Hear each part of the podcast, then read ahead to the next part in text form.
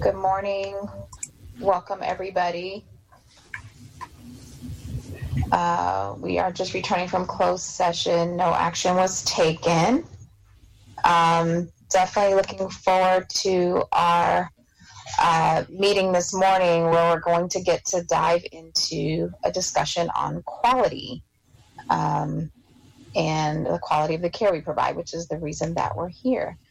Um, so, without any delay, Dr. Bhuket, Dr. Hussein, board quality discussion. Okay. Thank you, Trustee Aboelata.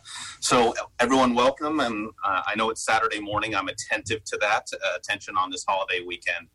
Um, but we're here to talk about uh, what could be argued as their, our central purpose here is to, to be a quality organization. So, thank you for the time that we've been allotted. I'm going to try to keep it moving along so we can uh, all have a shot to be with our families.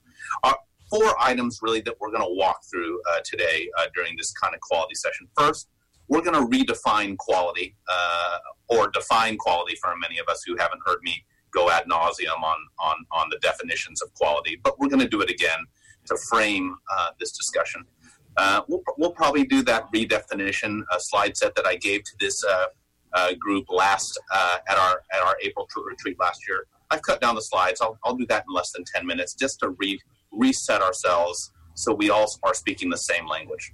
Then we're going to hear from our Chief Quality Officer, Dr. Tanvir Hussein, who's going to give us kind of an update on the state of quality at Alameda Health System. This will relate to things like the Joint Commission, which we've all been hearing again and again. And, and we will get to contemplate all these things together uh, his his presentation is probably about 10 or 15 minutes, but then we're gonna this is gonna bear out discussions. We're gonna talk about some items like leapfrog. We're gonna talk about CMS ratings. We're gonna talk about how this perhaps relates to finance and quality and uh, and bear out a number of those questions. We'll do that for about 35 or 40 minutes after Dr. Uh, Hussein's presentation. In segment three, uh, it's going to be a contemplative exercise uh, in, the olden days, we would have all been in a room together, and I would have had a whole stack of uh, post-it notes and some uh, uh, chuck paper up on the wall, and we'd write down answers, and we'd all stick it up, and we'd all look together. Unfortunately, in this format, we can't do it as well. Uh, Trustee Hernandez, who is our Zoom expert, showed me how to do a white Zoom board, but I think all of us would draw poorly with our mouses. Uh, so we're, we're you all. I, have asked the clerk of the board uh, to send in your emails the Google form which has been built. And we'll don't don't worry, you'll do that. We're going to give you 10 minutes of space, quiet thinking time space to do that during the context of this uh, of this. So you know, Mike will put on some good elevator music or something while everyone's filling that out. And then last, we're gonna we're gonna have a discussion about how this board can improve the state of safety and quality at Alameda Health System. This is largely stolen out of a book which many of the board members have. I know it's backwards. It's called Getting the Board on Board. Uh, it, it's about a 40 page chapter. We're not going to do that. I've withdrawn about two or three critical questions. And then we're going to have, again, we keep using this word contemplative, but it's a great word. We'll have a contemplative dialogue for about 30 or 40 minutes. So I think we can get here, just squeeze it right under two hours, which was the time allotted. So, with no further ado, um, Mike, um, can you light up that uh, PowerPoint slide?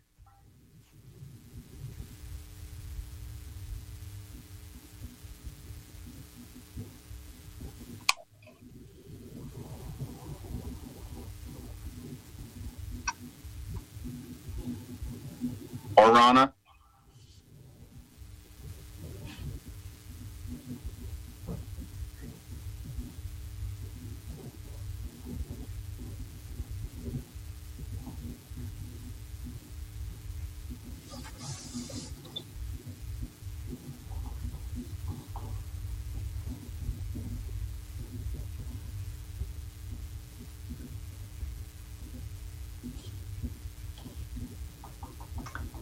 If you need to, I can share your deck if you send it to me.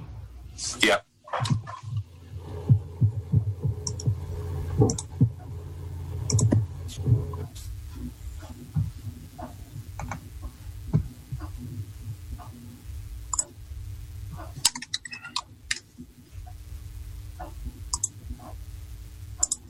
Apologies to all for the technical difficulties.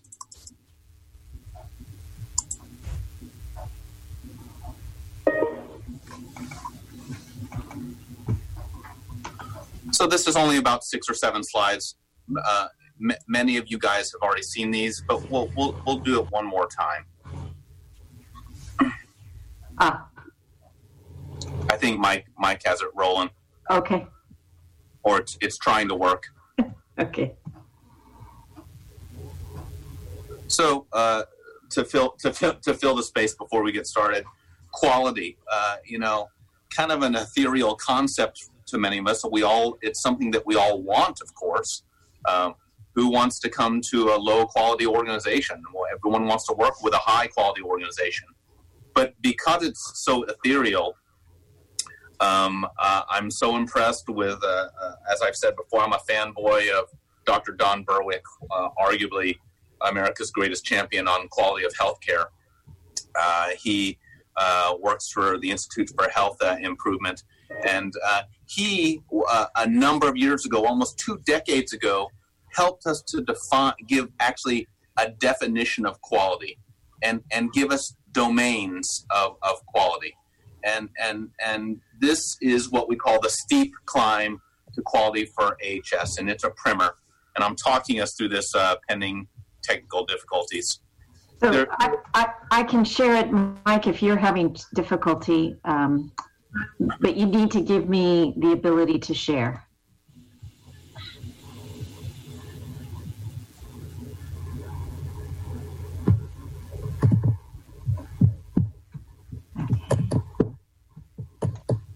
Um, Mike, can you give Maria?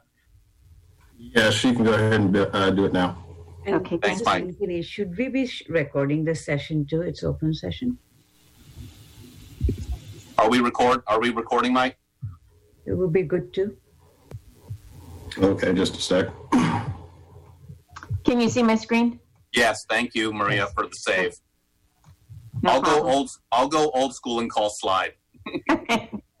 Let me go. Um, so th- th- this this this five or eight minute talk is uh, just to re to reset ourselves on defining what we're talking about. And and uh, slide. This meeting is being recorded.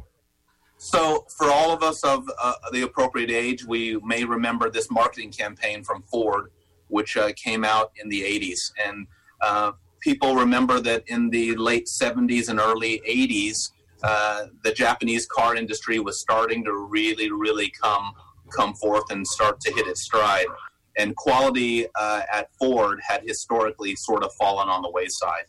In, in, in this campaign in the mid 80s, they were extraordinarily declarative about how they were going to remake themselves as an organization. So, for those of you who remember the Quality is Job One uh, campaign, it was all over the place. And many argue that this, uh, this, this, this declaration, this marketing campaign, actually became part of the ethos of the entire company, and and in fact led to a renaissance in in in, in Ford's position in the world uh, auto industry. And you saw that they won a number of awards and at that time. I think this just it's a, it's a framing discussion about committing to quality. Next slide, please. So Don Berwick, which I alluded to, uh, again, I'm a fanboy of this guy. He he he lives and breathes quality for American healthcare, world healthcare, if you will. And uh, in uh, 2001, he helped us to define these dimensions of quality. And and when we unwrap quality into these dimensions, it becomes uh, actually a, a more methodical exercise for us rather than this this qualitative sense of of quality. Uh, you ask any doctor, do you provide quality care? Of course I do. But when we break it down, man, it, it, it people have to wait three months to get to see you, and and is there equity, and is the way we're doing it, bringing a patient here into the office when they had to take three buses, uh, is that patient centered? So here are the so-called steep domains, and again, I, I'm a little bit proud in that people know that they know the word steep. So uh, you know, all culture takes a long time to move.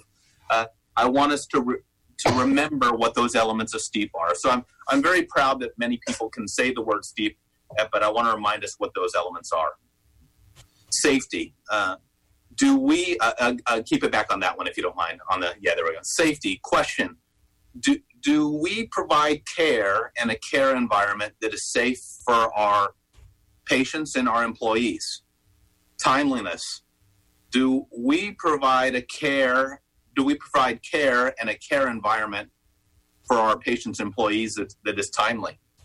Effectiveness: do we provide effective care and a care environment which is effective for our patients and employees? Efficiency. Are we do we provide efficient care to our patients and do we provide an efficient care environment for our patients and our employees? Equity. Do we provide an equitable care? Do we provide equitable care for our, the patients across our spectrum? And do we provide that same equity to our care environment for our patients and employees? And and and people centeredness, as I'd like to call it. Do we provide people centered care, and do we provide a care environment which is also people centered? Because many would argue that would be the environment which would allow us to better execute safety, timely, timeliness, effectiveness, efficiency, and equity. Next slide.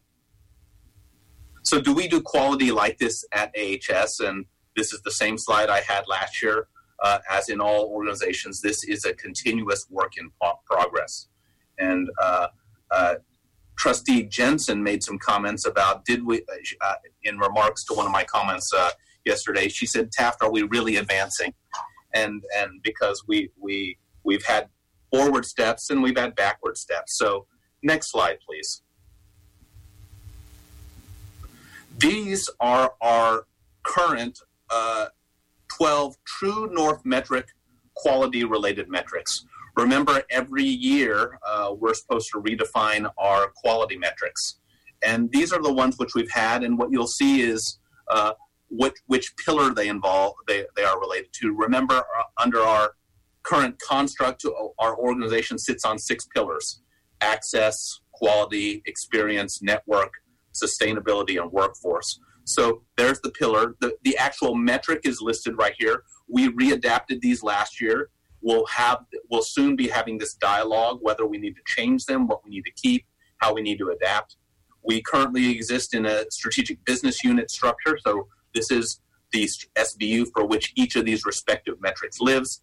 And, and then the, here's the respective steep domains in the, in the final column, which shows that some of these uh, metrics live across many steep domains. Next slide, please. So this this will be a question to us as we go into the last section of today uh, about what we can do. Not only the board, but our executives, our doctors, our our nurses, our, our, our support staff. Quality, in my opinion, should permeate this organization. It it shouldn't just be from the QPSC down um, it, it, it, should flow from the bottom, patients and providers. It should permeate our administrative uh, executive leadership's thoughts and our quality infrastructure and our clinical leadership. And of course, flow through the QPSC and to ultimately be guided by the Board of Trustees. In my opinion, this is how we should do it. And you see all those arrows going all ways.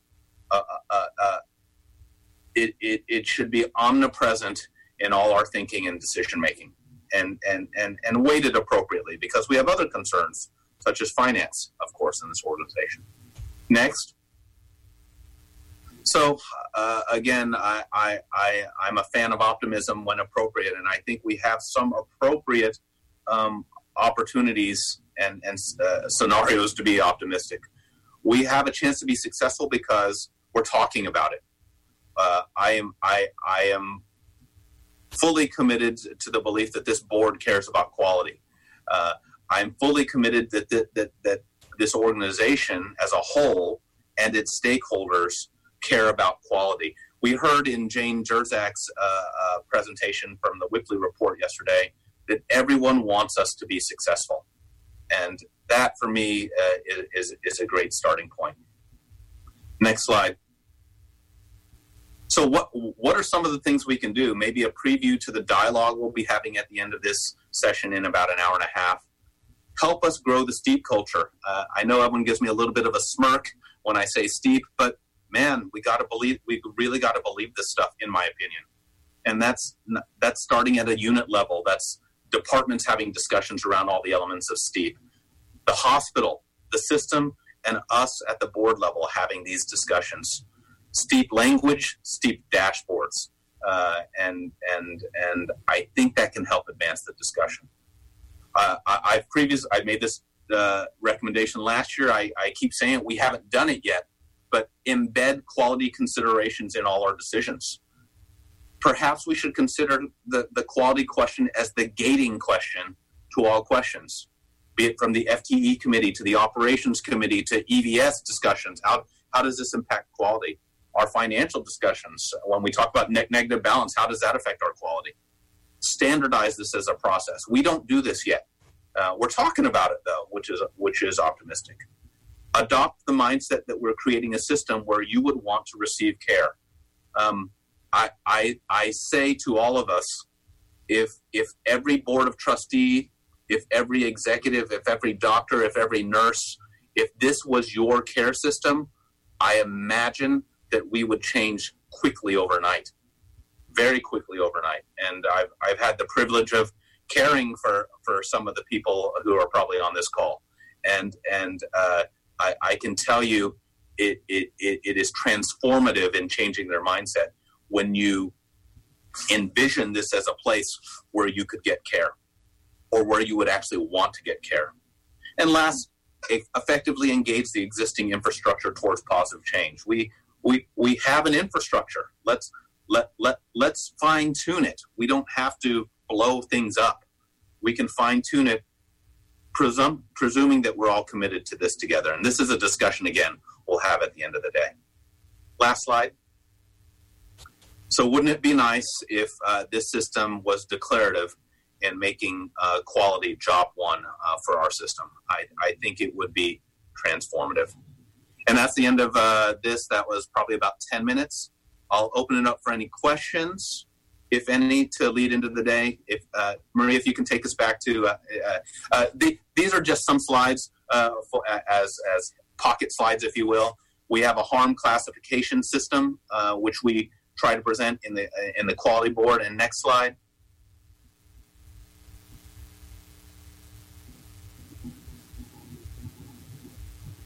Hello.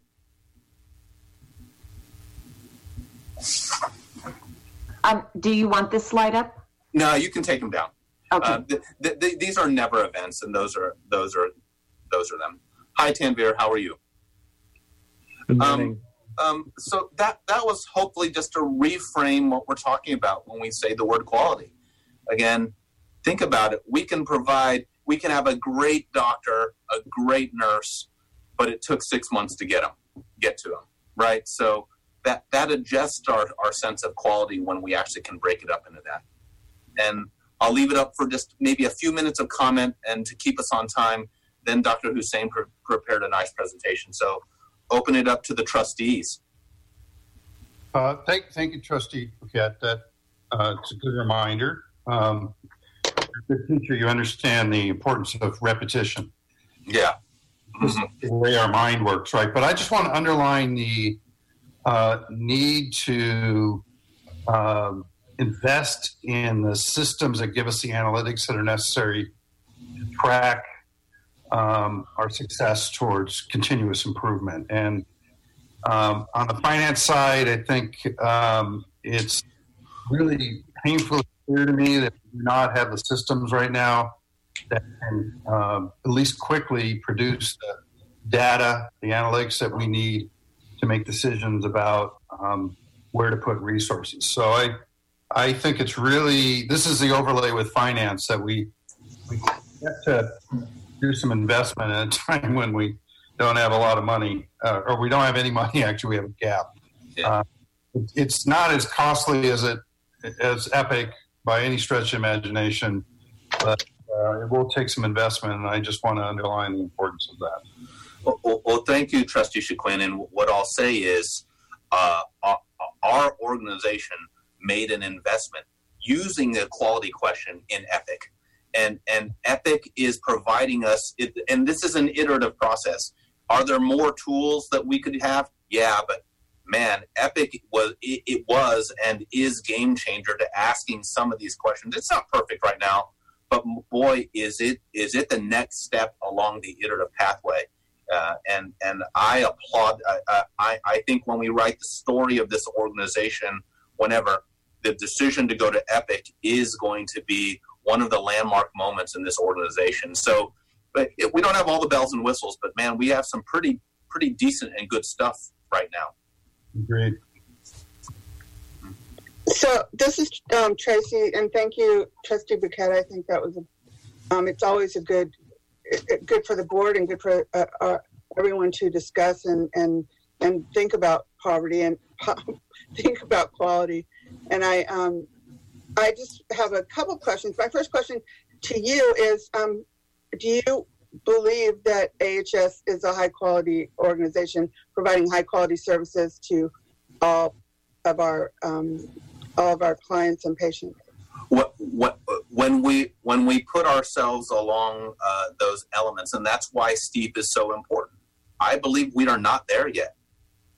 I, I, I believe it starts it, it starts with declaration of wanting to be there. You know, and and we, we we've made those declarations in the past, even prior to this current administration, or we're striving to be a world class or health organization. In my opinion, we are not there. And and, and how, will, how do we know when we are there? Is it is it we know because we um, all understand STEEP? Do we know because everyone at the down to the staff level understands what quality is and um, how to how to it, it, quality is instilled in all staff? do we know? Because um, when monitors, when our payers and, and those that reimburse us for services decide to continue to reimburse us, that we're providing high quality services. What are the metrics? And, and, and the, the unfortunate answer is there, there that, that, that there is no uh, ultimate adjudicator of all this. So it's going to be this mixture of, of other things. So external rating agencies, we're going to have a discussion about leapfrog you know, we can argue that we don't participate in Leapfrog, but we're being rated on it. We, we can talk about the CMS rating system.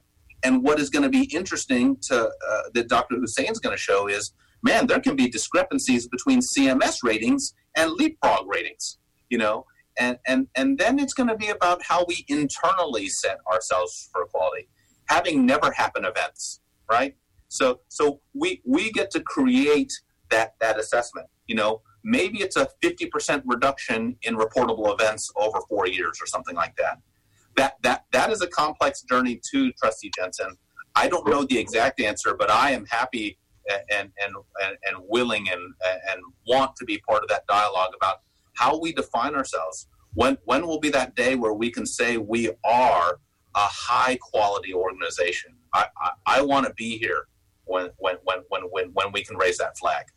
And as you, uh, close by saying, as you, you started the discussion, or at one point you said that we want to be a place where um, you want to come, if anyone wants to come to get care. Yeah.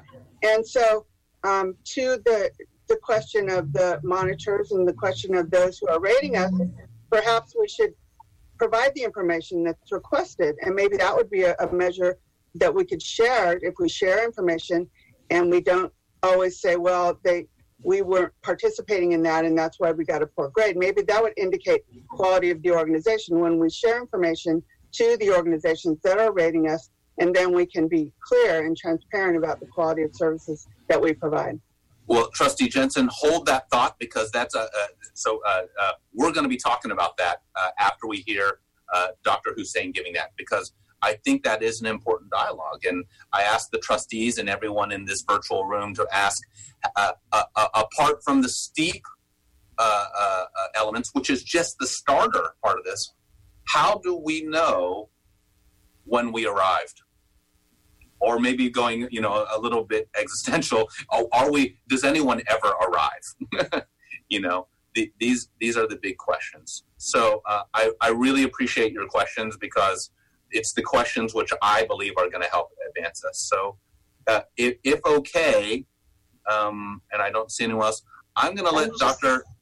Uh, uh, Trustee Aboelata. Yeah, I just wanted to build on that just a little bit. I think it is really important for us as leadership to um, go beyond sort of, uh, you know, I think it's important, obviously, that we're on top of what the regulatory agencies are checking and what um, you know what HEDIS was saying or other you know other kind of benchmark things for us to be able to be proactive, for us to know things before other people tell us, I think is an important area, you know, for us to advance on. But I think that the issue that's come up a couple times is what is our culture as it relates to quality. And I think Right.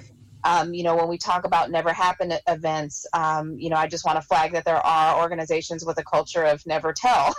and so um, then you don't know you have never happen events. And so I, you know, I, I, I think we've, we've made some progress in terms of this sort of transparency around when things that aren't supposed to happen happen.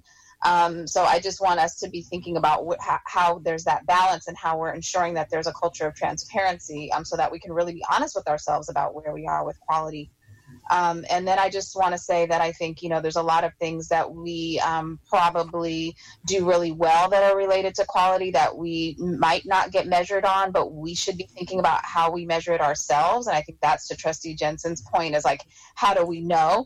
Um, for example, you know, what, what, I mean, it's not just health outcomes, right? Health outcomes are also relative to the baseline or where people started. And so if we're working with a population that has started with a much worse blood pressure control or whatever the case might be, or they're unsheltered, that's a, that's a very different group than trying to compare ourselves to a place that's taking care of a population that's relatively more well when they start. And so our ability to see improvement, I guess, is what I'm saying there.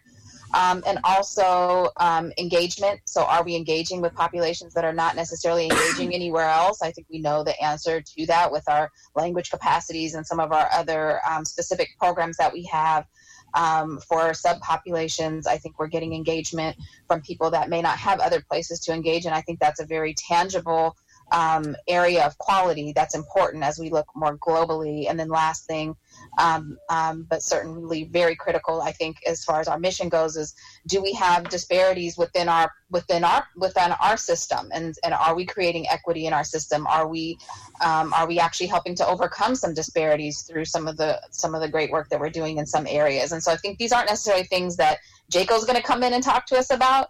Um, but I think these are things as leadership that we may, may want to think about as we advance this conversation.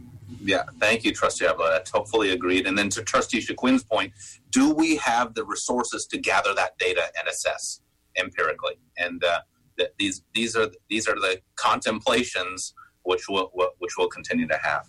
So with that, um, oh, sorry, uh, Trustee Yeah. Banerjee. And just uh, to say that we need like you know a combination of quality and quant data just as we need the analytics and things but things like trust engagement like all of the things reliability that we can also have qualitative data that shows us are we getting there Yeah, agree Um, thank you for the dialogue, and uh, it's going to keep going. Uh, Dr. Hussein, our Chief Quality Officer, welcome, Dr. Hussein. Thank you. Tanvir, Good morning. mic check. Can you hear me now? It's a little muffled slightly. Okay. Uh, is this better? Uh, it's, it's, it's, okay. it's good enough. Okay.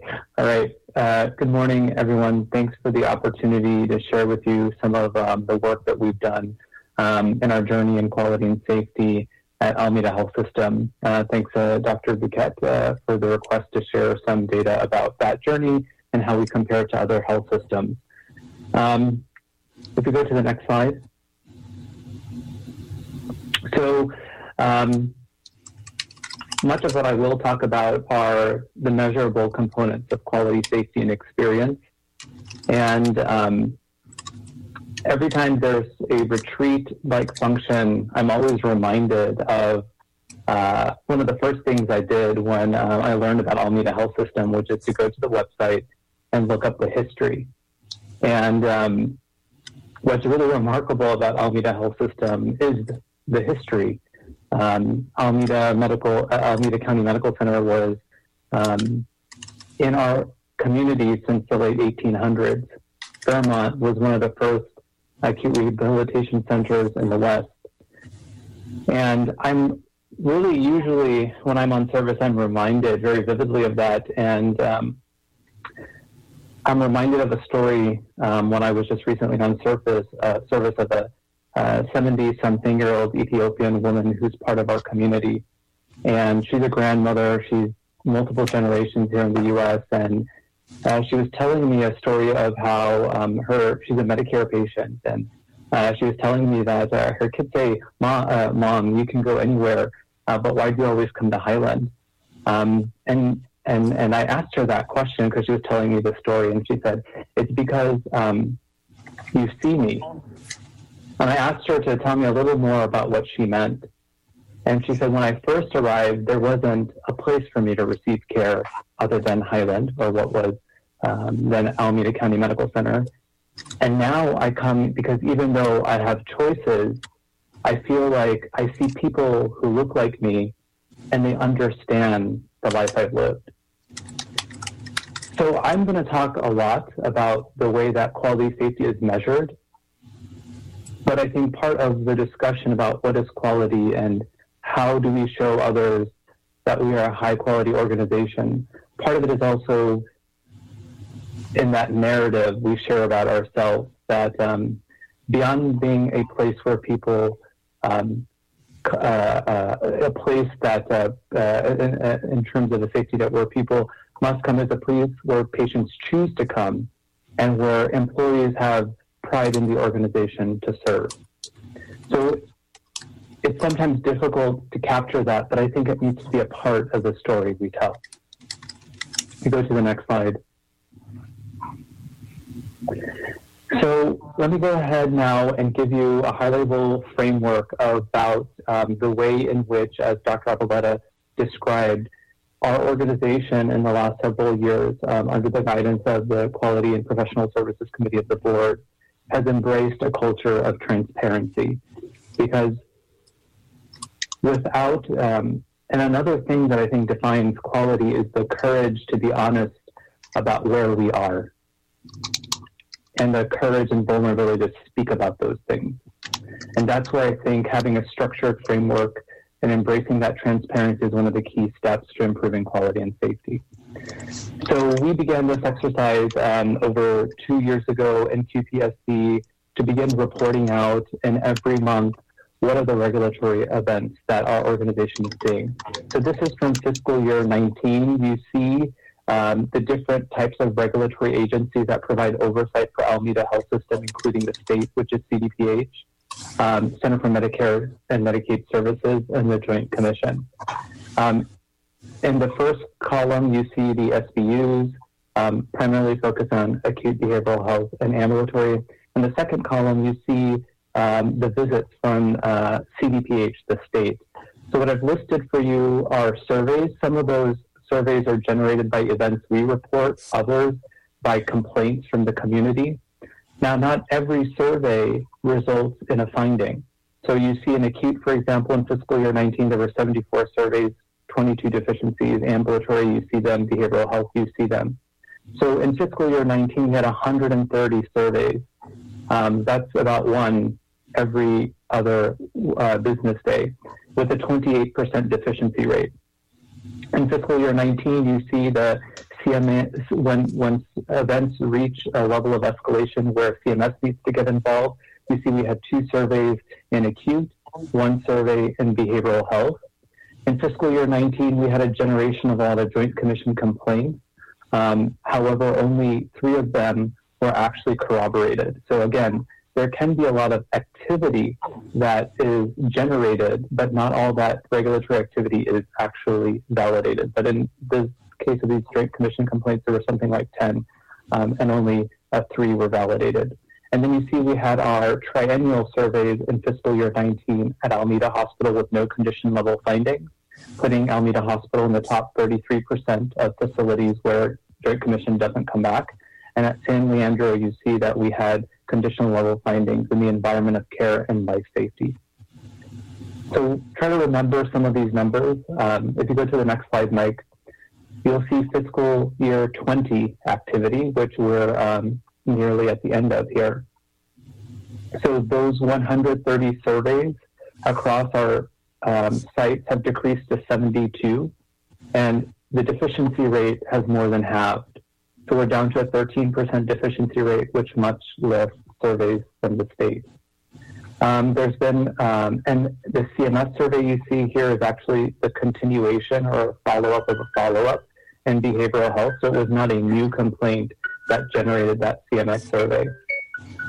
Our joint, compla- joint, com- uh, joint commission complaints reduced down to two this last fiscal year, and we've had a lot of discussion about the TJC triennial um, survey um, Okay. at the core, which captures San Leandro, Highland, Sorry. our um, outpatient Yeah, yeah, clinics yeah. and behavioral health. Now, what I will tell you is in the research I've done around condition level findings, um, the number of facilities um, that have a condition level finding has been going up annually between 2013 and 2018 is the most recent data we have. Um, in 2018, nearly 40 to 50 percent of facilities had a conditional level finding. Now, we did have a preliminary denial of accreditation, and that is certainly fewer facilities have that, but there is a trend upward in the number of condition level findings. Um, um, that's not to uh, diminish the severity of our findings, but to give you some context. Um, and, and to say that yes, we have a preliminary denial of accreditation that we need to urgently work through. So that's the regulatory, uh, try to give you a brief trajectory of our regulatory activity. Next Dr. slide, Yes, trustee Jensen. um, this is, yeah, this is trustee Jensen. I just have a quick question. Is that regulatory, is the rate of, um, of regulatory visits, the rate of reviews um, unusually high for an organization the size of Alameda Health System with the number of acute care sites? Um, you know, uh, what I can share with you is that um, we often have uh, um, the only thing that is publicly reported are the actual generation of deficiencies, not necessarily the number of survey visits. So, as I was trying to mention, um, many uh, uh, surveys uh, are generated due to a complaint, so CDPH comes to validate them. Um, so I can't speak quite on the rate of surveys, but in terms of the number of deficiencies, um, uh, the current fiscal year 2020, the number of surveys we've had across three, uh, actually San Leandro, Alameda, Highland, John George, and the clinics would not be unusual. And um, For fiscal sorry, 20. one more brief, briefly then, do, do more deficiencies result in more surveys? Oh, so um, it's not so much the number of uh, deficiencies from CDA, CDPH that generates necessarily a CMS uh, survey, but it is the uh, magnitude of what CDPH finds. So when the state CDPH comes to survey, if they see something very concerning, then they will ask in, in a, in, uh, concerning enough that it may uh, violate one of the conditions of participation, that is what would um, generate a CMS survey. So I hope that helps. Thank you. Next slide, Mike.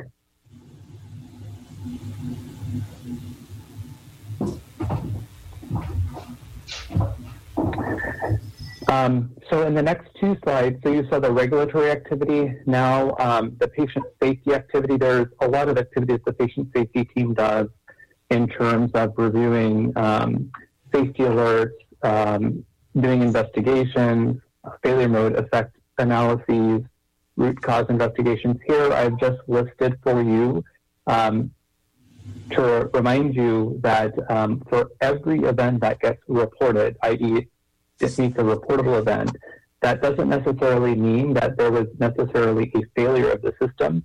Nonetheless, because it is a reportable event, um, we as an organization um, um, believe that there's always an opportunity to review that serious event to see if we could have done better.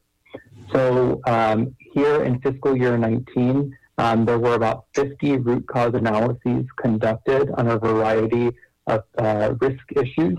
Um, all of those findings and, um, are shared with the Quality and Professional Services Council. And if you go to the next slide, in fiscal year 20, that 50 um, has reduced significantly in terms of reportable events um, to more uh, like uh, 14. So what this suggests to me in terms of looking at trends is that we are beginning to, through systematic work, make some changes in high risk areas. And it's good to see that they're not recurring in fiscal year 20, but we do have some high risk areas that persist. Clarity, it is helpful to have clarity through this process around where we need to continue to focus our efforts to create more high reliability. So these are some of the vulnerabilities that we can focus in on um, as we move forward. So reduction in our reportable events and some indication that the work that we're doing from a system perspective at looking at these high risk areas is helping alleviate some of those, but also clarifying where we need to do additional work. Tanvir, this is Taft Bhuket. Hi. Yes, Taft. Um, maybe uh, because of our format, if you'll stop at each slide and ask, because I think people will generate questions. And, and my question, you, you said uh, recurrent areas. Are there common themes in these particular areas which lend towards, in your opinion, which lends towards recurrence of uh, citations in the respective areas? Yeah, so um, if you look at all these areas, so these were all areas that were um, all ex- also examined um, or occurred in fiscal year 19. And in all of these areas, we actually have uh, policies or procedures. Um, it is the adherence to those policies and procedures where we lapse. So when we're looking at quality improvement, um, we look at two things. One is have we established what is best practice? And then how do we reduce variation around best practice? So, in other words, you can have a gap in your quality, one, because you as an organization have not identified what is the true north or what needs to be done. And secondarily, because you have variation around that best practice. So, at a high level, many of these things are due to variation around what is best practice. Now, what leads to that variation are numerous operational things, um, such as competency, training, resources, um, staffing, engagement. So that is a much deeper conversation. Okay, thank you. But it, it is the variation around uh, practice that that is that is uh, uh, that these things remain. Perfect. Thank you. Uh, next slide, Mike. So um, QPSC has also seen this. This is um, our 2019 SCORE culture of safety data. Um, we do this annually. And um, unfortunately, because of COVID, our, ben- our vendor data is not offering a repeat of this survey. But this speaks to these are some of the, it's an AHRQ evidence based culture of safety survey. Um, and it helps to identify. So there's increased participation rate over the last three years. So we're very happy about people feeling safe to speak and engage in the survey. Um, and um, we have opportunities to talk about our culture. This is harder to measure on a month to month cadence, but helps inform some of our uh, safety uh, safety work. Tanvir, uh, I see on the far right column our benchmarking. Who are we benchmarked? Who, how many facilities participated in the SCORE survey to allow them to benchmark? Uh, Yes, um, there are approximately uh, 100 um, uh, hospitals um, that use uh, the Beta Score survey. Now, um, we actually actually had asked whether or not they can begin, and they were actually going to try to offer this this year before the survey was um, canceled um, due to COVID. Whether or not they could actually help us identify or create other like group categories similar to Alameda Health System. Um, so that is actually something that we were engaging with beta on. Um, but this is all comers. Um, so pe- systems that are uh, potentially incredibly resourced um, uh, as well. So, so we've been working on them in terms of helping us understand our performance related in comparison to others like us to try to see if they could help um, create sophistication to their benchmarking. But this is all comers. So to so to read that uh, coming across the percentile, uh, I, I read that that 94 percent of other organizations felt they had a they had a higher improvement readiness score than us. Is that is that how we're reading this appropriately? Uh, that's correct. 91 percent of organizations felt that their local leadership were prepared were more prepared than ours. Is that? So for our trustees, just going down that far right column, and, and th- this this is contextualizing data, is what I'll say. And Thanks, the nice thing about this survey, of Xavier, course, and the, and the, you, yes, sir. I'm sorry. Uh, uh, this is Justin DeVries. Could you uh, uh, just kind of go through those um, those different? I, I don't totally understand. Uh, I, I understand the percentile on the, on the right hand side, but if you could go through each one a little bit, it'd be great. Yeah, thank you. Absolutely. So, yes, and I would be happy to, um, as, as um, you know, uh, uh, also share some additional uh, definition documents if this is, um, uh, you know, an area of interest to continue exploring. Improvement readiness basically is, is that this domain looks at whether or not the organization, um, uh, uh, the people and the organization is ready to actually take on more uh, improvement. So it's sort of a question around capacity and bandwidth and infrastructure for improvement. Um, local leadership is whoever is responding to the survey. Wait, I, I'm sorry. I, I gotta. I'm sorry. I gotta cut you off. So, if, so if in improvement readiness, only 45 percent of respondents felt that we were uh, able to uh, be prepared and, and improve, and that's down four percent from last year. Is that correct? Oh yes, that's correct. And then that 45% is uh, would be sixth percentile. Got it. Would you like me to walk through each of the domains, or was it more a question about how to interpret the numbers? Why, why don't you walk through the domains? I think that I think that's a to, to give on a, a little more flavor to what each of the elements is. Okay. So local leadership is, um, as I was saying, whoever is responding to the survey, his or her immediate manager is, is, is local leadership. Um, burnout climate is our perception. No, but, but, but that- I'm sorry. I'm, I'm sorry, Dr. Garcia. What what are they saying about local leadership? Oh, the support that. So there's a whole bunch of questions. So I, I'm just going. Each of these domains has about six, eight questions. So I'm giving you a flavor of the meaning. Yes. So local leadership is the feeling, uh, the perception that the local leaders are supportive of, of things that need to be changed in terms of quality and safety. Thank So they have some. There's yep. Burnout climate. That is the perception that um, not myself, but those around me are burnt out. So the 28% here would mean that, um, uh, uh, so the way that this is interpreted is that they felt like uh, it's the inverse. So they felt that 72% of people around them were burnt out. This, this is the, the burnout climate is a funny, it's like an inverse uh, per, uh, percentage.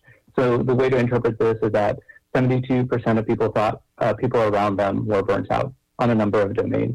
Personal uh, burnout is how many, per- what percentage of uh, people uh, felt that they were burned out. And the 6% reduction here is actually a, is an unfavorable reduction.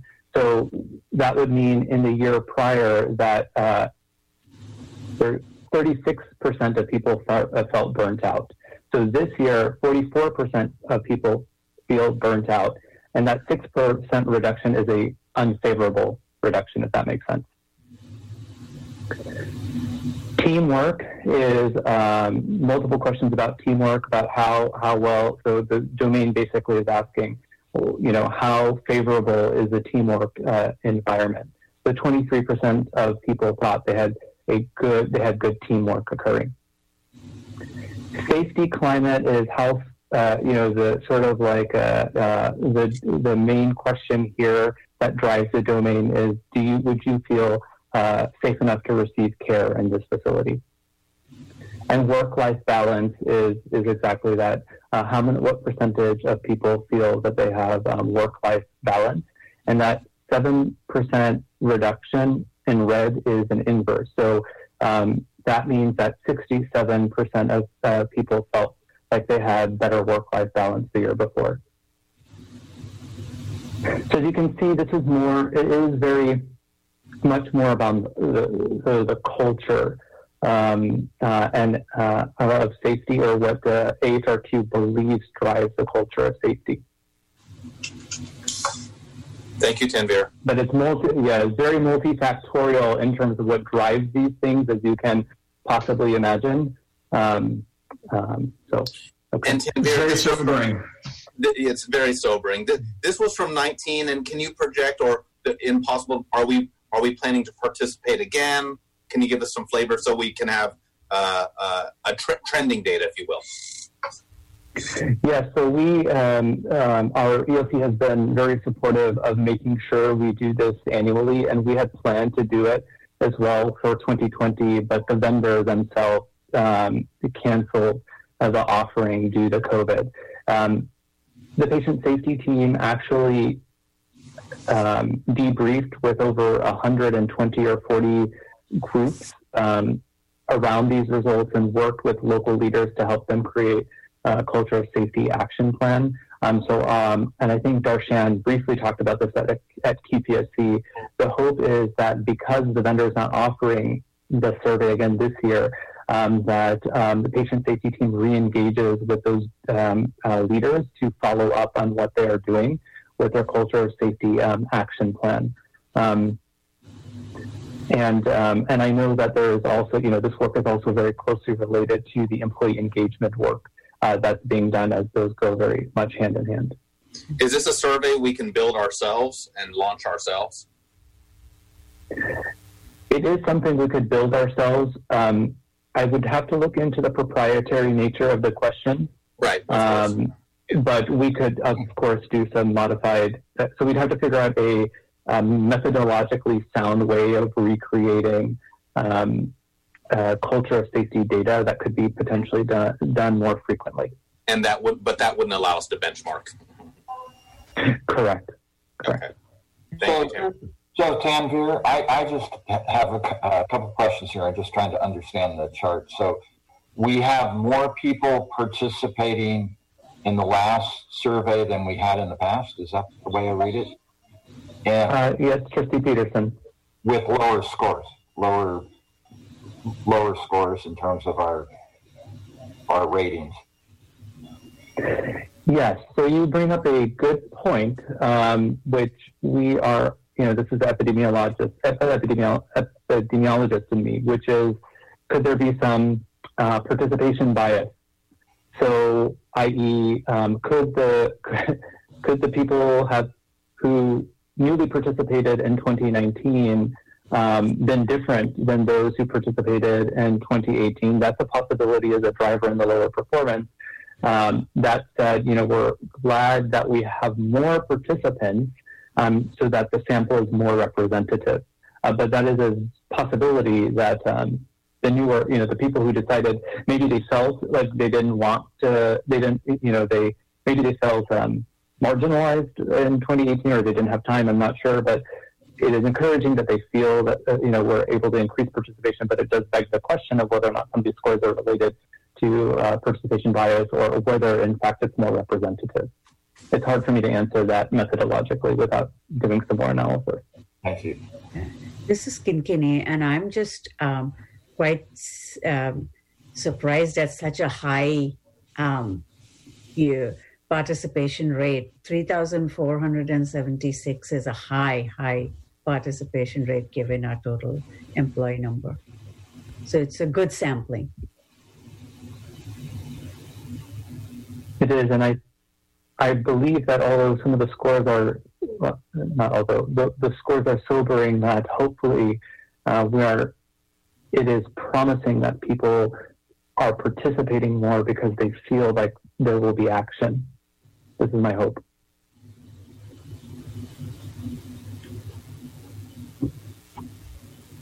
Okay. Um, if there are no other questions, I'll, I can go on to the next slide. Okay, so um, so we talked about sort of regulatory activity and the ways that we try to uh, monitor that in our governing body. Then we talked about patient safety and how we try to monitor that, and then the culture of safety. Now we're going into um, uh, quality measurement. So um, Hospital Compare is um, a Center for Medicare and Medicaid Services driven uh, performance ranking system.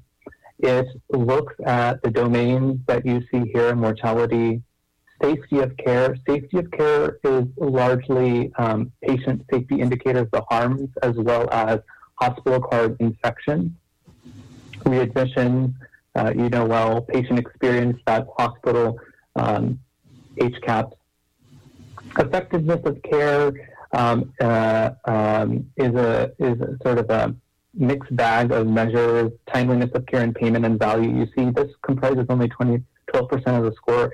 These are metrics that are important, but are still sort of being um, uh, uh, tested. And so, so the, prim, the primary um, derivation of the score is mortality, safety of care, readmission, and patient experience. So this is uh, I want to call your attention to two, a couple of things. Number one, these are data uh, for, that were published in 2019, so um, in April of 2019. And note that though these data are coming out in April of 2019, these measures, the, the the, they are based, sorry, though the rating is published in April of 2019, the data that goes into deriving the score dates as far back as 2015. So a nearly four-year lag. Um, so mortality at Highland, and so then, sorry, at the top again, if you look at the star rating in 2019, we're two stars. Um, and um, there's 4,000, about 4,500 uh, hospitals that participate or whose data um, is published on CMS Compare. Um, so two stars is sort of in, in the 30th percentile. And um, then you will see that I've tried to show by domain where we stand. Um, you know, patient experience is one of those areas um, where uh, we're uh, needing to improve on our journey, but just remember that this data back goes back as far as 2015 to 2018. Tanvir, how So often just do they remember- re- yes. how often do they reset the data? When will our next star rating? When's the next issuance of star ratings? That it happens. Uh, so it's actually slightly delayed right now because of COVID. Uh, it vacillates between uh, at twice uh, quarterly is usually when they do it, but that that is being is changed now. So I've just given you two snapshots so as not to overwhelm uh, you. So I just try to do like fiscal year what we saw in fiscal year 19 and then fiscal year 20, but it's updated quarterly. Okay. So two stars. If you go to the next slide. Oh, sorry. There's another question. Okay. If we go to the next slide. So now I'm giving you the most recent snapshot. So there's been a delay in the publication of the data this year. That's why you see that the most recent is from January. Now, the, when when the San Leandro and Highland um, TINS tax IDs merge, we will now see the presentation of data together between Highland and San Leandro as two stars and Alameda as two stars. Um, now we actually see um, that at Alameda, um, so the same domains, same weighting, um, mortality remains the same as average. Safety of care, actually, we see an uptick here at Alameda, but the readmissions uh, got a little worse. Um, readmissions is green for Highland and San Leandro, and patient experience. Um, still, we have opportunity for improvement, but recall that these data still go back to 2016.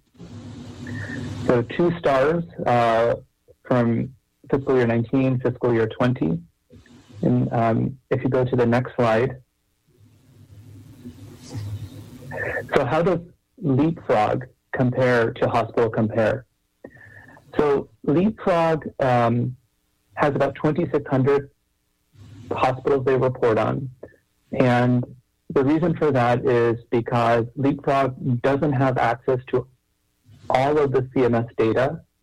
Um, and so, because they don't have access to all the CMS data, when hospitals um, are very small, they can't generate a score for the smaller hospitals. So Leapfrog has about 25, 2,800 participants. And um, in addition, um, the other difference with Leapfrog is that you uh, there's a difference in how in the methodology between those who pay to participate in Leapfrog and those who do not.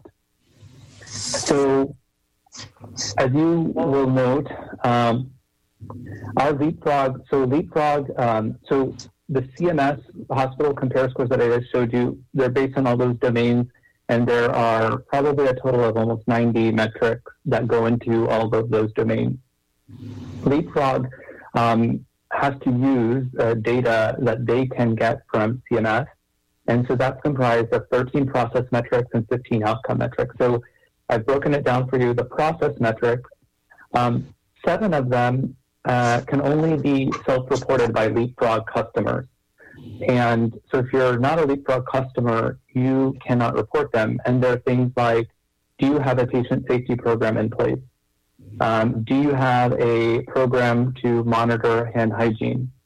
Um, do you have um, event reporting analyses? So things that we would be able to score ourselves very high on because we have them, but we don't get the benefit of that list because not we're not leapfrog customers. So over half of the process metrics are self-reported metrics.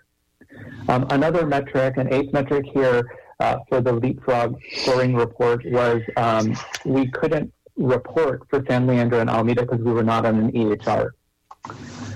Um, and then five of the, uh, the remaining five are patient experience metrics. And as you've seen in our hospital compare data, we have an opportunity to improve.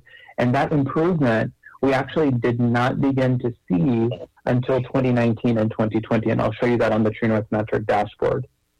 So that's the process metric. I, I have a question. The, um, this is this is um, Tracy Jensen. I have a question about the EHR. So um, I'm just curious because Alameda Hospital has never received an F in the past, but um, you say that the reason for one of the reasons is because there wasn't an EHR until now. So one of the reasons for the low score, but um, I'm wondering how that wasn't didn't impact the uh, the score so much in the past, but it does now, not having an mm-hmm. EHR in the year that was that was reviewed. And my other question is um, regarding the correlation between hospitals that pay to participate. So I guess um, or um, Trustee Bhuket or or Dr. Hussein, you can answer this. Is it is it true then that all of the hospitals that participate receive the highest scores in um, Leapfrog? I'm- uh, Trustee Jensen, it sounds like we coordinated this presentation together because I'll answer that latter question in the subsequent slides, or at least try to provide some insight on that. Um, but um, and I and I uh, want to clarify that um, I didn't. Uh, I, I, I, want to. Um, I'm trying to at this juncture sort of explain the methodology, and then I'll help answer the question about what might have led to the decline, because I do want to acknowledge there was a decline in the leapfrog scores at San Leandro and Alameda. So um, uh, once I finish this methodology, I think it will help me better explain why I believe there was a bit of a decline. Um, so I promise I'll answer that question here in just, uh, yes. Tamir, this is Bhuket. Uh, question number one, uh, and this is your personal experience as our CQO. Can you comment on Leapfrog's reputation and position within American health market? Yes. Okay, so I'm going to take those three questions together. I'm just going to quickly finish the methodology and then I'll answer those three questions. Is that okay? Yeah, and that will include so, and that will include how much does it cost to be a Leapfrog member? okay, very good. So so process metrics 13, outcome metrics. There are 15. 10 of them um, are dating back to 2016. So just Leapfrog um, is uh, further back than Hospital Compare because remember, Leapfrog relies on Hospital Compare posting their data. Then they go in and see what they can get from CMS to do their rating. So it is further behind. And then the five measures back to 2018. So a couple of now, so let me answer those questions. Trustee Jensen, the first question about why the um, scores declined at Alameda um, and San Diego. So a couple of factors. Number one, um, as more facilities participate as leapfrog contestants because it's a relative scale, we see the impact of those participating taking advantage of the self-reporting scores. So if you're not a participant, you don't get to take advantage of the self-reporting scores. And um, so as more as there are more people who participate as customers at Leapfrog, you're going to see their score shift, and those participants, those people who are not participating, their scores go down because more people are taking advantage of the self-reporting metrics. And actually, that's very interesting, even for the hospital-acquired infection. As you see, five of the uh, 15 measures. Leapfrog allows participants to self-report their hospital-acquired infections that have taken it from CMS, which is a little strange.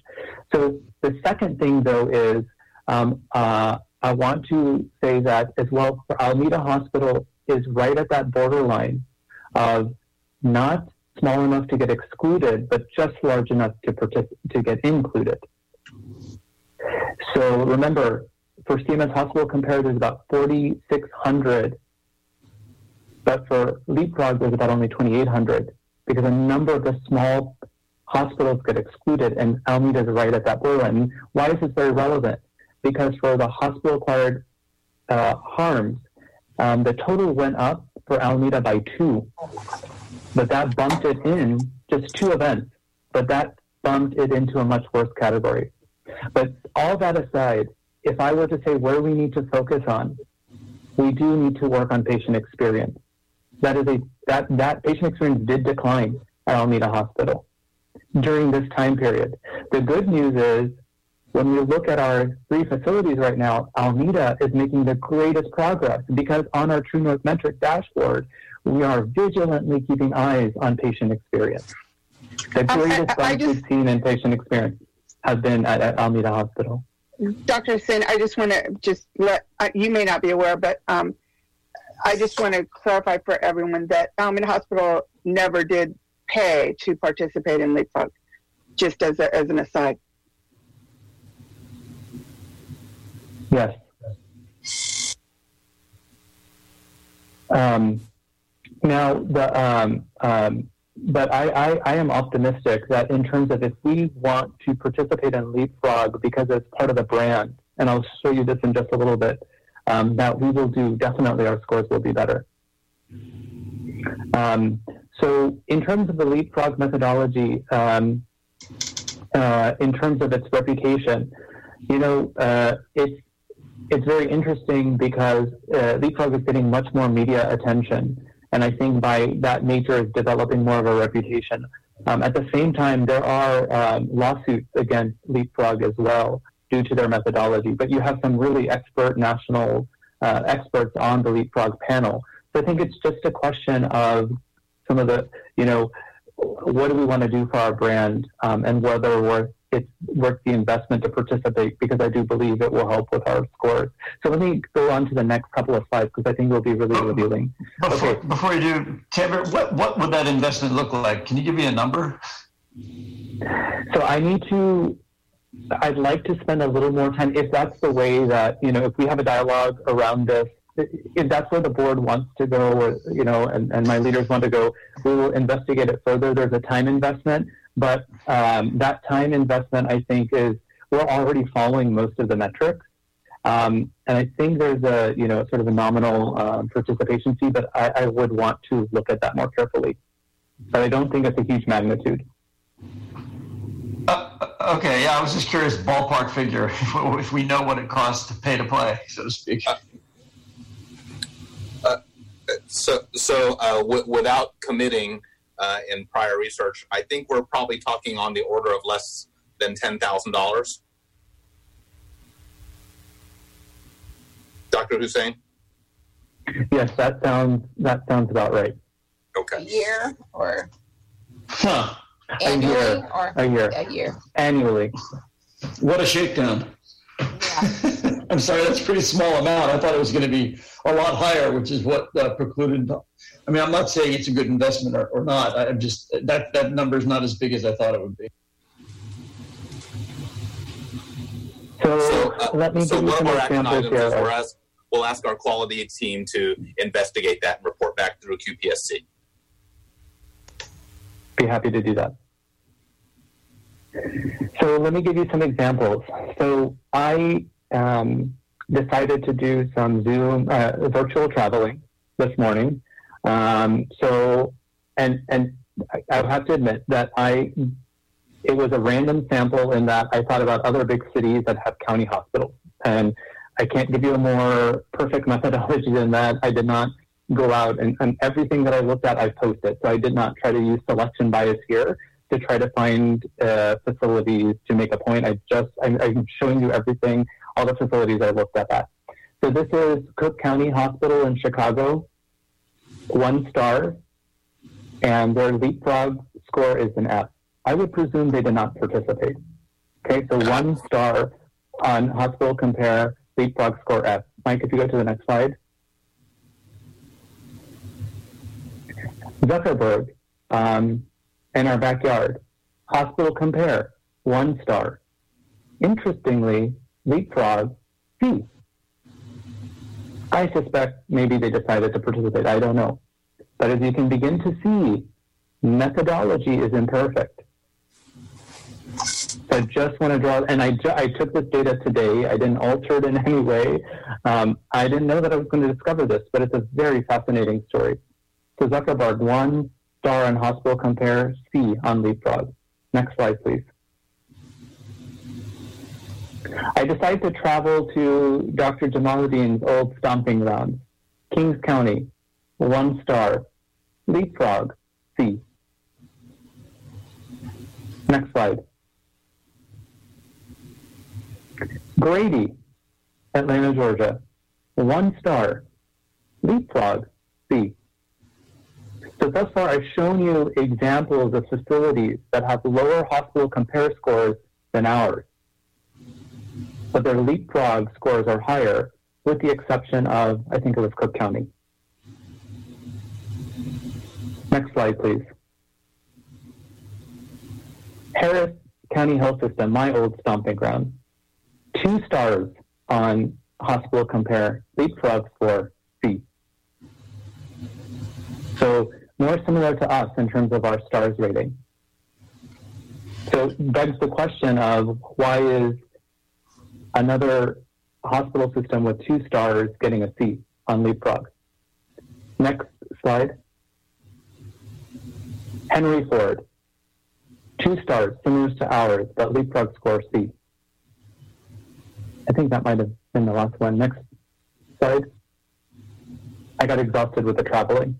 So I came back home. Um, okay, so where are we?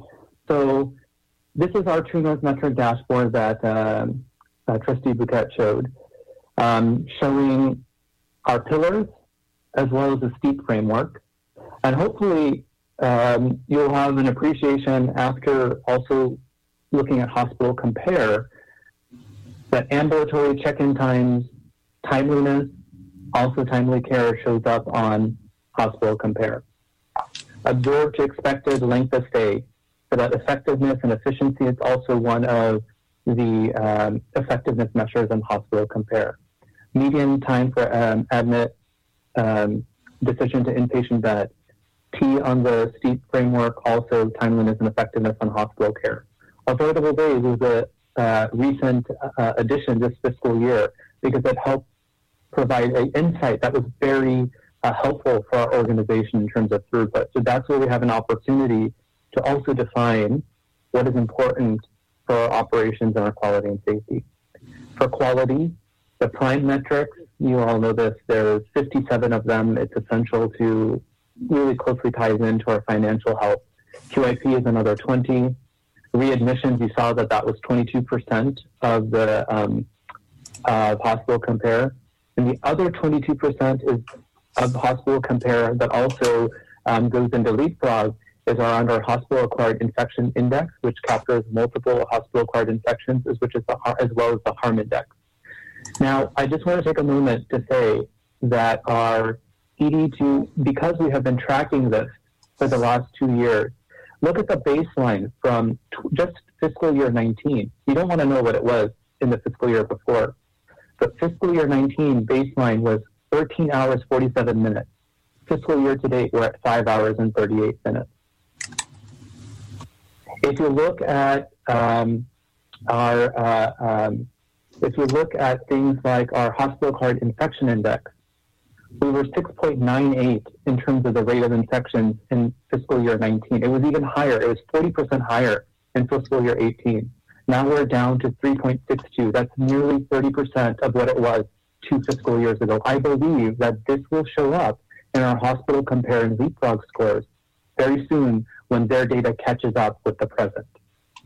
Our hospital acquired harm index, it used to be closer to 4 in 2018. We brought it down to 2.2. Now we're down to 1.55.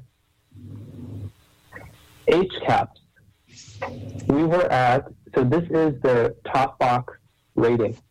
But I want to let you know that we were at in 2018 at the sixth percentile.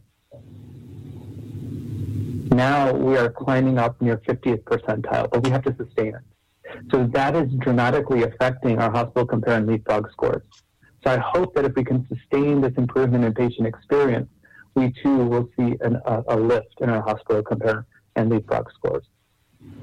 So this dashboard has really helped shine a light on those areas that are publicly reported, um, and an opportunity we can we have if you go to the next slide is to think about you know for me and what I tell my team is I have you know I get to work with a group of people on my team and what brings us together is at the end of the day we define our work as how do we drive a quali- a mission around being, you know, don't hurt me, heal me, be kind to me.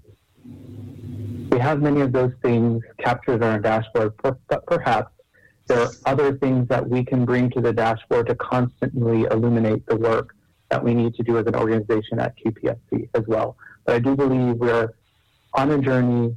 We have made progress. Yes, we have some still some major items we need to achieve, but through continuous engagement, transparency, collaboration, and vigilance, um, and belief and faith that and trust in each other, we can still move forward. And that's the end of my presentation. Dr. Hussein, uh, thank you uh, for that. That was that was uh, that was a, that was a, that was a nice walkthrough through the state of quality here for our system. Trustees, any questions for Dr. Hussein? Um, uh, I, would like to follow up, and we wonder about you know you know as, as Trustee DeVries said, sometimes you got to play, you got to pay to play, but but I wonder uh, as we contemplate our future, do insurers look at leapfrog? And I bet you the answer is yes, right? How how do how does this contextualize our ability to leverage these kind of contracts or these kind of discussions?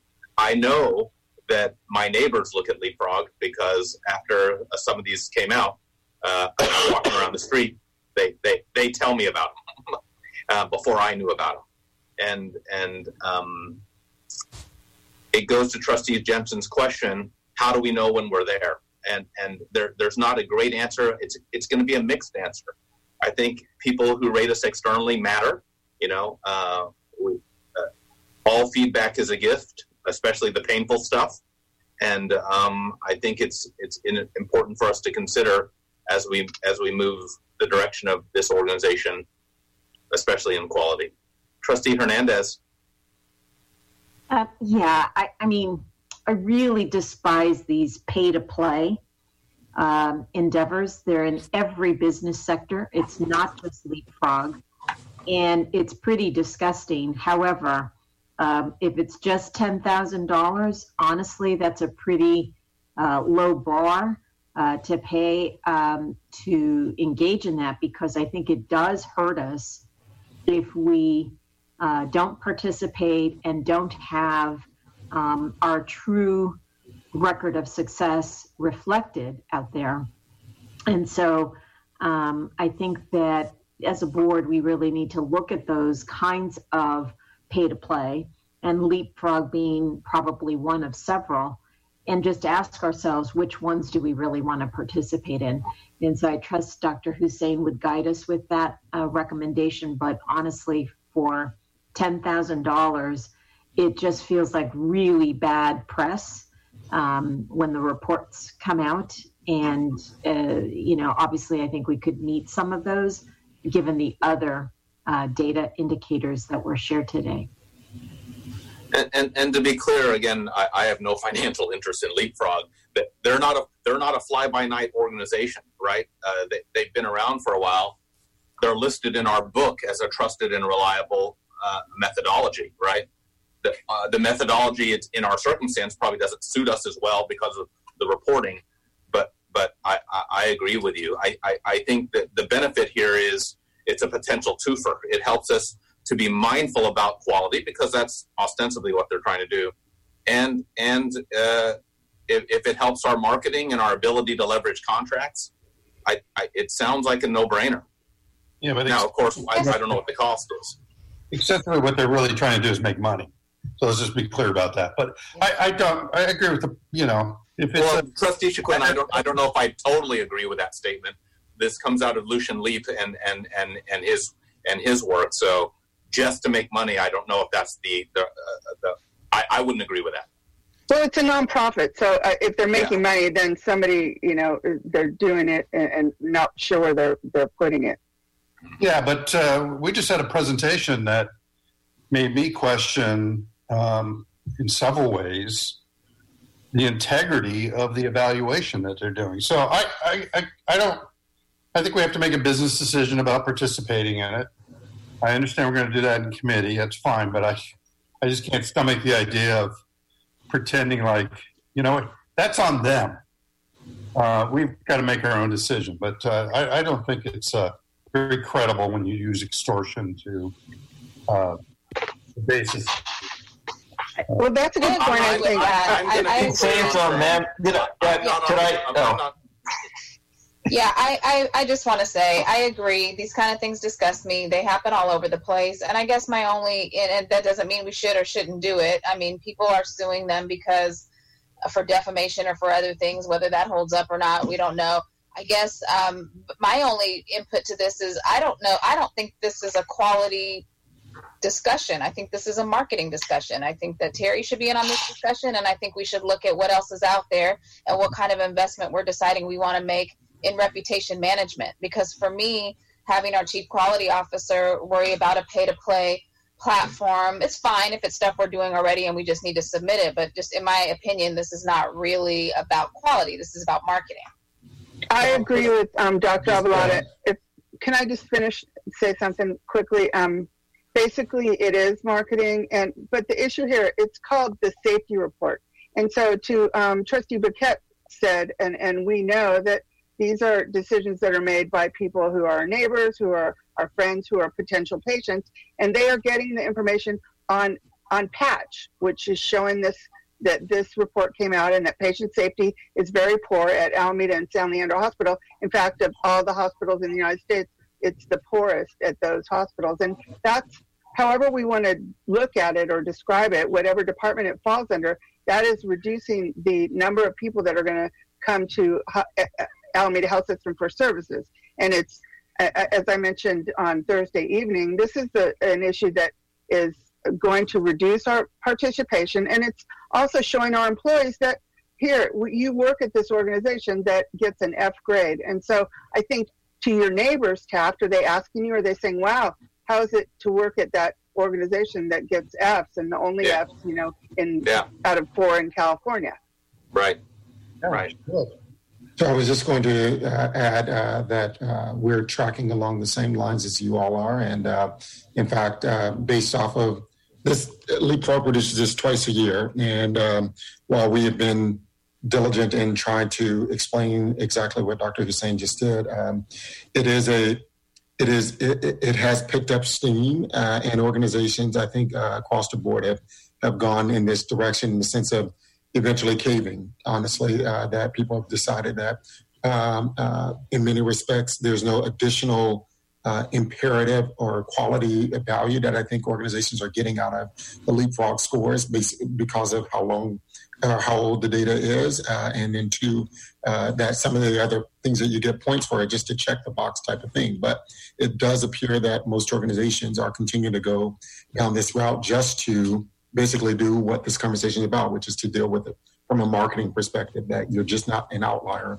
anymore purely because you're not uh, uh, participating in that way. So we have actually looked at it that way too. We, we've asked Terry to look into this, and then we're going to get a sense of whether it is just worth the, the ten thousand dollars just to get off the get off the the radar here, fall into what is likely to be middle of the pack. But just to be clear, this would not be a driver for quality in the organization. In fact, I would I would posit here, and I think Dr. Hussein would agree that even having the conversation about leapfrog in this context is actually, to me, and no disrespect to uh, Dr. Leape or anybody else who's um, active with this organization, um, it actually misses the mark. Uh, the quality conversation you're having and have been having, I think, is the right quality conversation about all the other things, including uh, the beta scores, which are appalling, uh, um, but uh, reflective of one that we should dig into deeper to figure out like what that body looks like. It is a, a, a much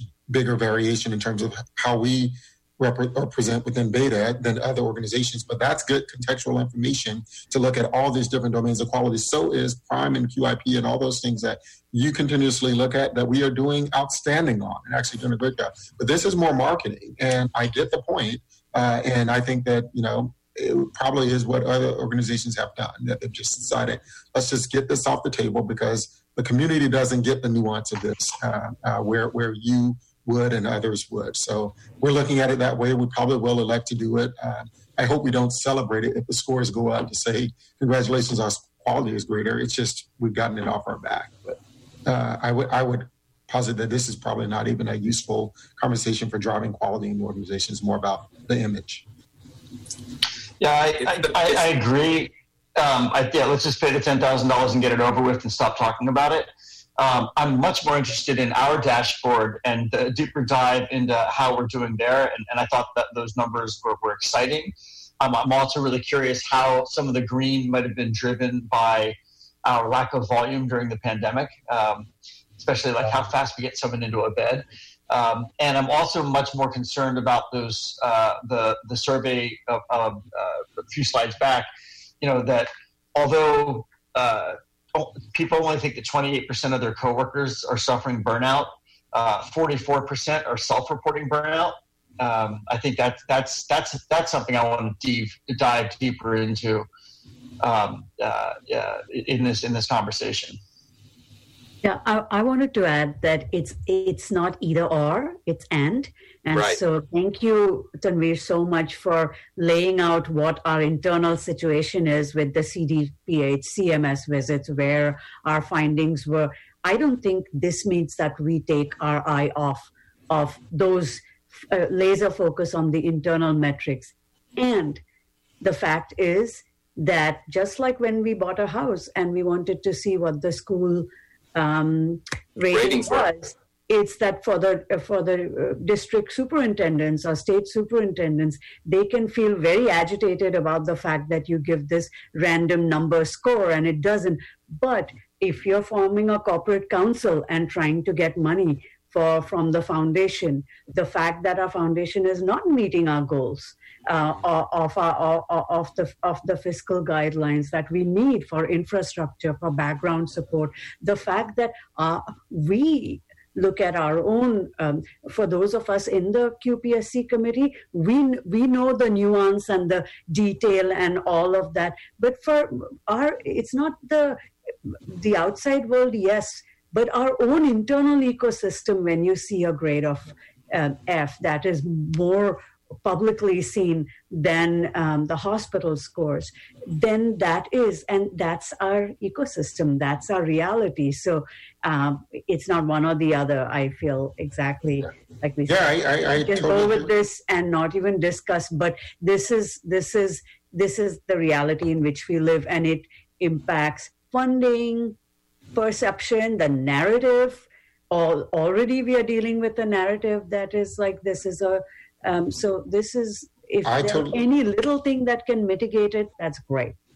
I, I totally share your point, and I, I, I res- and appreciate the point. I think, uh, as I indicated, uh, there's been an evolution in the in the field around this. Uh, uh but I, all, my my only point was, in the end, I, I think it would be fair to say that that Leapfrog is not going to be the driver of quality in the organization. It may be the driver of perception of quality in the organization in the community, and uh, and I think that to that end, we should look at it uh, um, that way, or I think that would be the best way to to um, appropriately describe what it is doing to drive quality. The last thing I just want to say is, um, to my knowledge, uh, insurers don't um, make uh, decisions, and I, I, just want to make sure this is clear. We're not participating or not getting contracts with insurance based off of a leapfrog score at all. I think it's plans actually one do their own uh, review of quality, and they have the plans that we participate in. They actually have uh, quality indicators across their member uh, participants where they look at actual data, um, um, but not um, uh, leapfrog. So just want to make sure that that narrative does not permeate amongst us. And that was a question. I didn't yeah, say that. No, I know. Fair um, enough. to your point, Delvecchio, um, about about who is looking at and, and, how it might affect funding. Actually, if anyone wants to go on into um, Twitter and look up Alameda and Leapfrog, you'll find a, a, a big Twitter storm or Facebook about from taxpayers in Alameda discussing how how come we're paying so much money for this hospital that has such poor quality? Forget it. Let's just buy it. Perception. Move on. Okay.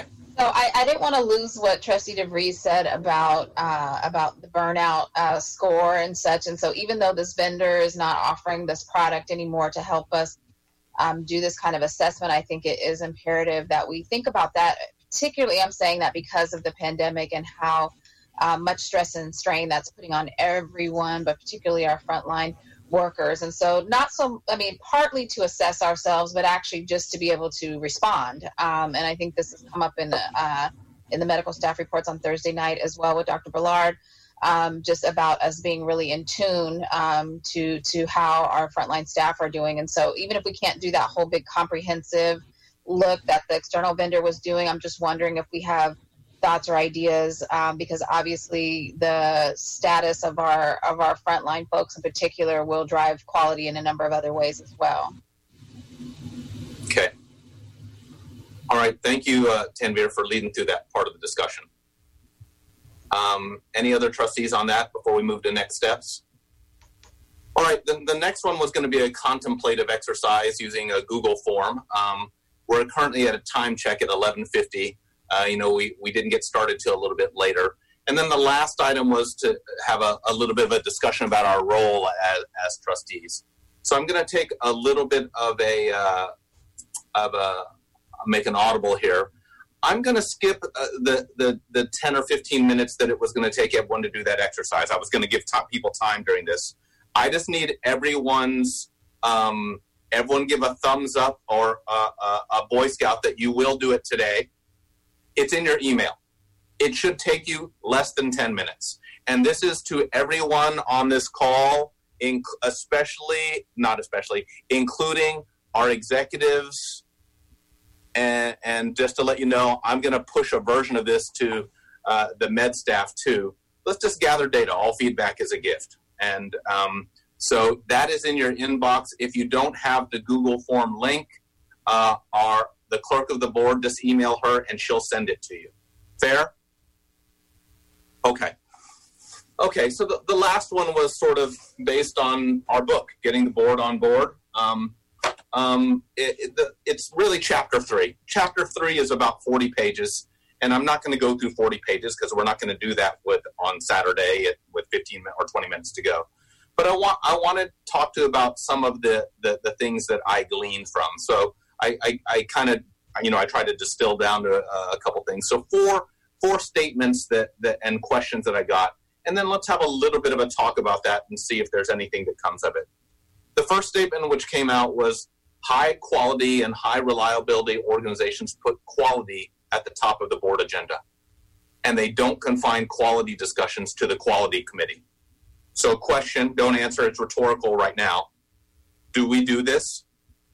The second question, second statement high quality reliability organizations encourage organizational accountability via transparency and promote leadership accountability through evaluation and incentives. Do we do this? Question mark.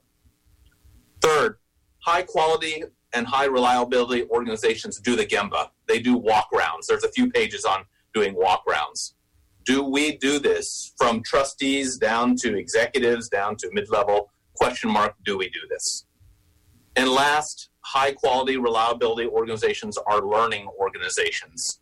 Um, are we such an organization? So these are just kind of the four questions that i wanted to kind of frame around. Let's just do the, the, the meaty one and then and then and then have some discussion around this do, do we put quality at the top of our not only our physical agenda but the agenda of the things that we discuss? And and do we do we break quality outside of the quality committee? Do we do that here? Discuss. Um, I, i'm going to say no for right now because um, and, and, I have to admit, you know, I stepped off the quality committee to step onto finance when I became president because I really um, I had been on quality for a few years, so I was more tuned in. But based on our financial situation and the pressures that we're facing um, externally, I think that that has consumed too much of our conversation and too much of our of our um, of our energy. And, and, and quality has suffered uh, uh, in, in our conversation because of the, the financial challenges that we face Thanks, Trustee DeVries. Further comments from any trustees on on the positioning of quality? Trustee Hernandez, I saw you on mic. Yeah, I, I agree with Joe, and, and I'm super worried about whether we have a culture of quality. So it's one thing to really focus on those scores, and I really appreciate that. And I think you know any movement in the right direction, of course, needs to be recognized. I just hope that um, we're also thinking about how to ingrain the culture with an idea of even if I'm not being measured, even if I'm not being watched, even if it isn't going to be tracked somewhere, do I think about it all the time? Do I know that I, I look at every step in a, in a process, you know, however small, do I think about the safety of the patient? Do I think about the quality of care? No matter whether that's being tracked in some way, shape, or form. That to me is a sign that you've got a culture that's oriented towards that. But how do we how do we as trustees kind of assess that and like how can we? Because I you know, I um I with the level of professionals that we have at AHS and the commitment and all of that, I mean, I, I, I get a little worried when I hear we don't have a culture of quality or because I, how, what are we basing that on? And I'm just asking us, um, what are we, what are we basing that on? Um, is it based on a JCAHO score? Or is it, you know, what is, what is, how can we track that? And I, I like uh, Taft, what you said about, you know, are we doing enough rounding? Are we getting in there ourselves to find that out? That's one way, I suppose. Um, if we're all working from the, or like operating from the same sort of framework. Um, I think because we have the medical staff reports pretty close to the top of the agenda, and I've really appreciated that and felt like, you know, as you know, Dr. Bhuket wanting to kind of tie that tighter to the Q to the QPSC report, and kind of you and I have been talking a little bit about how to center that. Um, but I also want to flag, you know, our hearing yesterday, uh, the, some of the questions we posed were about, you know, how is there a structure wherein, you know, we're not, our whole focus isn't always on the financial survival of the organization so that we can act more like an advisory or a commission or, I mean, these were just ideas that were, that we were, we were kind of throwing them out amongst ourselves, but um, where we can our whole job basically is then focusing on the quality and the scope of services and things like that. And so there is there is that tension in our current structure that I think we were also trying to explore a little bit as well. So I just kind of wanted to name that. Yeah. Yeah. Yeah, I would I would add that I think it's important that we go back to the WPRI report frequently. And one of the major themes in that report is how much time you know what we're spending our time on and a lot of it is around relationship of, uh, with stakeholders a lot of time on our finances of course a lot of time in uh, continuous negotiation with labor um, i think i worry about our bandwidth around quality and it's it's uh, you know and i i uh, notice that sometimes our report outs from our well we had a meeting last month where the report out was spent talking about a contract as opposed to referring to quality issues within uh, the report from the, the representative. So I think that you know we've got to be much more disciplined to get us back to a quality conversation when we have all these other competing interests crowding in and wanting to take the space. Tough task. I, Trustee I- Banerjee. Yeah, I, I think that for those of us who've been on the QPSC for um, these years, and especially in these last two years, staffed, uh, we've had such rich discussions over there, but that is exactly, it hasn't been brought uh, uh, to not build redundancy. It hasn't been brought to the full board level, though Taft gives excellent reports, but hopefully now. And I think that when you open the door for folks, chiefs of staff to speak, we have to lean in and listen. And sometimes it's an engagement thing, sometimes it's a trust thing that's underlying it. And those affect quality and those affect how you show up at your work. There's I, I keep saying like there's look at page 103 in this book and there's a scale of like how trust is built how so there are many things that underpin quality um, and so which shows up in the bedside which shows up in clinical care which shows so that creating that space when you can hear that hear some of the uh, and dig deeper is important for us to do. So when we see readmission rate or something you saw like how how short in San Leandro Hospital the average length of stay was. And we would keep saying, like, why is the average length of stay in San Leandro Hospital so short compared to um, Highland or compared to now? And and people would say there's pressure to like discharge people quickly because we have to meet our financial margins. Do you think that might be why the readmission rate is higher? We've discussed those kinds of things like when you get people out the door so fast. So there are things oh, that we have to dig in and some things might on the surface seem like it, this is this is not germane to a quality discussion but it might be because it's engagement it's coverage it's you know if we switch to a new model is there enough uh, you know who's holding that piece? All of those things transitions of care that that emerge from that. So i would just say that for those of us who've been in quality and been able to lean in and listen that the board needs to build a muscle to be able to do that in the full um, uh, um, in the full forum as well. And as much as we can like the first sight sometimes is defensiveness. The moment someone says something that we don't like we have to like rebut or react or do things to say how wrong you are. And just like let's lean in and listen and like build the evidence. So i, I think these uh, hospital visits that i've been part of like meeting the frontline staff my goodness like if you just listen to public comments you can get a skewed idea. Just the kind of dedication and the staff who are totally understanding the complexities that we didn't i have a new place of awe and appreciation for the folks who are doing this work. So i feel like um, for us to hear more i- instead of us talking there are many people on this group here who might be able to like share um, about what the experiences are in relation to quality Yeah, and and and Trustee Shaquin, exactly. I agree what you said. There, it's so easy to be distracted. Uh, uh, our our last fire is the one where we focus on, and that that that's where where, where we're developed. Where us as a board developing structures, so it becomes systematic. You know, it's like the uh, uh, again one of my favorite books, uh, Dr. Atul Gawande. If anyone's uh, a fan of this guy, arguably medicine's greatest writer, the Checklist Manifesto.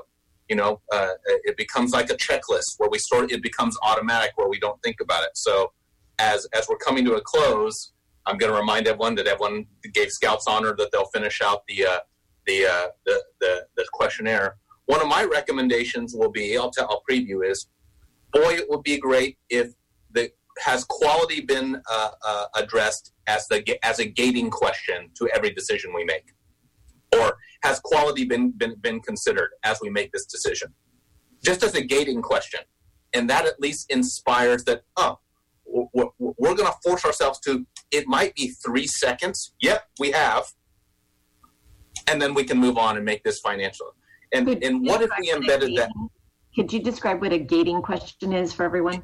It's the front gate before you even go to any other discussion about anything.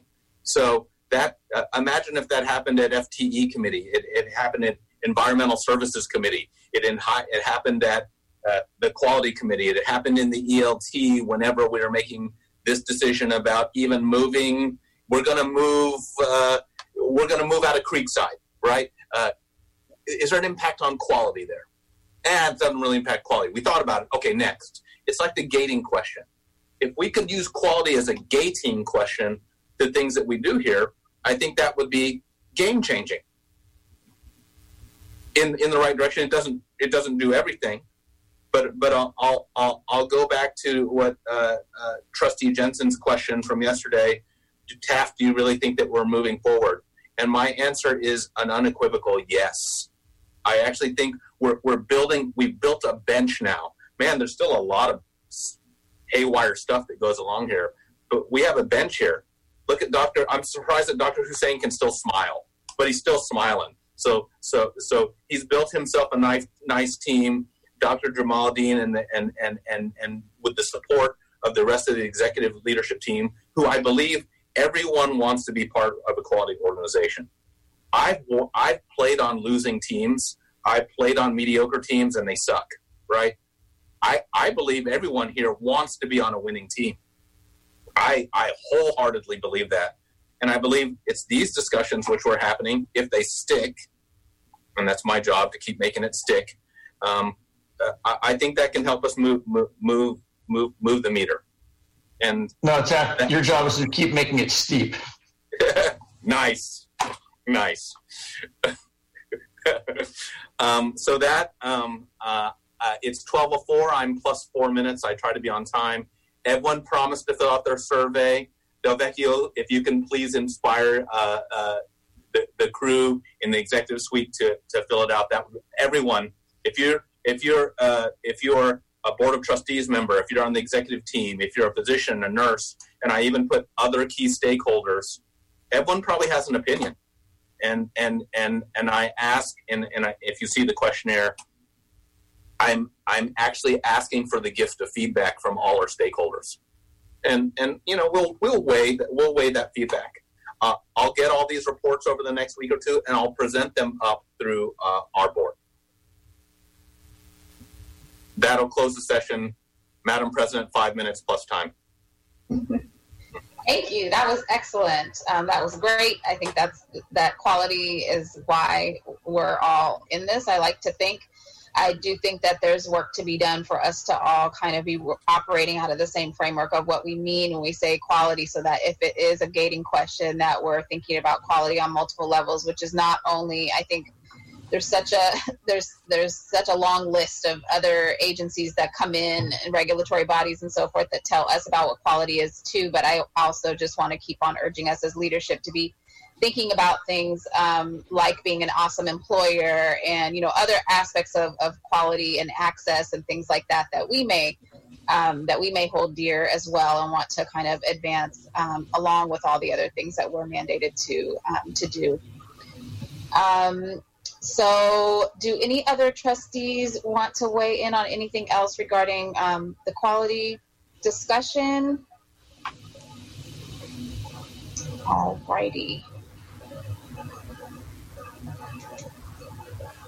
Thank you for that session. Very, very good. Well, thank you yeah. to everyone here. Thank you. I agree. I think, um, yeah, the last thing maybe that I'll just say is that I know that um, I think our, our board has been asking for more uh, deeper dives into areas that matter to us. I know that we had intended for this uh, before, sort of pre pandemic, I think, you know, we had talked about having a long session with the trustees around behavioral health um, and sort of like where sort of, sort of a quality discussion really i think would have to be quality finance et cetera but really kind of d- diving deeper into um, behavioral health at AHS and where we want to be going with that. And so I kind of want to continue us sort of on this theme of um, and thank you, Dr. Bhuket, for soliciting a broad, you know, broad input. I think we did that yesterday as well, and I think it's something that um, all of us as trustees have said is important to us and our trajectories, making sure that we have stakeholder input um, as we make decisions, but also that we can really um, sort of protect some time, I'll say, to talk about things other than the financial crisis, to really talk about our strategic growth, um, about where we want to where we want to go, um, and that also will help us. I I hope help us make some of the tough decisions that we're undoubtedly going to have to make as well about what things we may need to reduce or, or cut. Um, and so that that is part of the reality. But I want us to have a, a of a quality um, and mission driven frame to make some of those tough decisions um, that is informed by by stakeholder and community input. So on that note, I think we have completed our agenda and are ready to close out. All right. Thanks, everyone. Have a great Do you have any public? weekend. You, you have no public commenters? We did not have any, unless any came in in the last few minutes. Mike, are we still no public comment?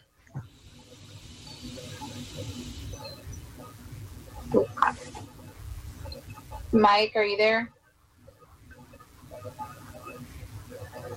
Scanning. Um, I don't. I I don't see him here. Actually, maybe he he, mm-hmm. I see him he fell here. off. Oh no, he's here. He's here. oh, no, no, okay. He just texted me. Okay. I was gonna say that's separate for a second. Okay, cool. We're good. All right. Okay. Fantastic. Have a great weekend, everyone. Meeting adjourned.